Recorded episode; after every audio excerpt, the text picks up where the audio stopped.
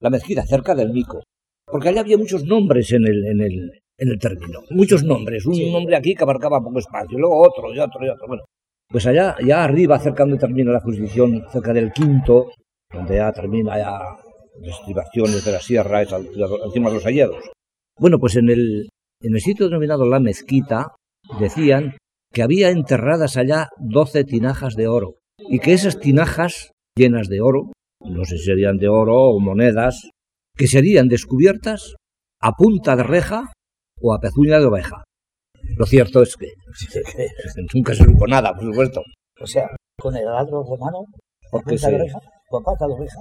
Las ovejas andaban por allá, las ovejas y cabras, los pueblos andaban por allá, pero era un terreno pues que era prado, era pradera.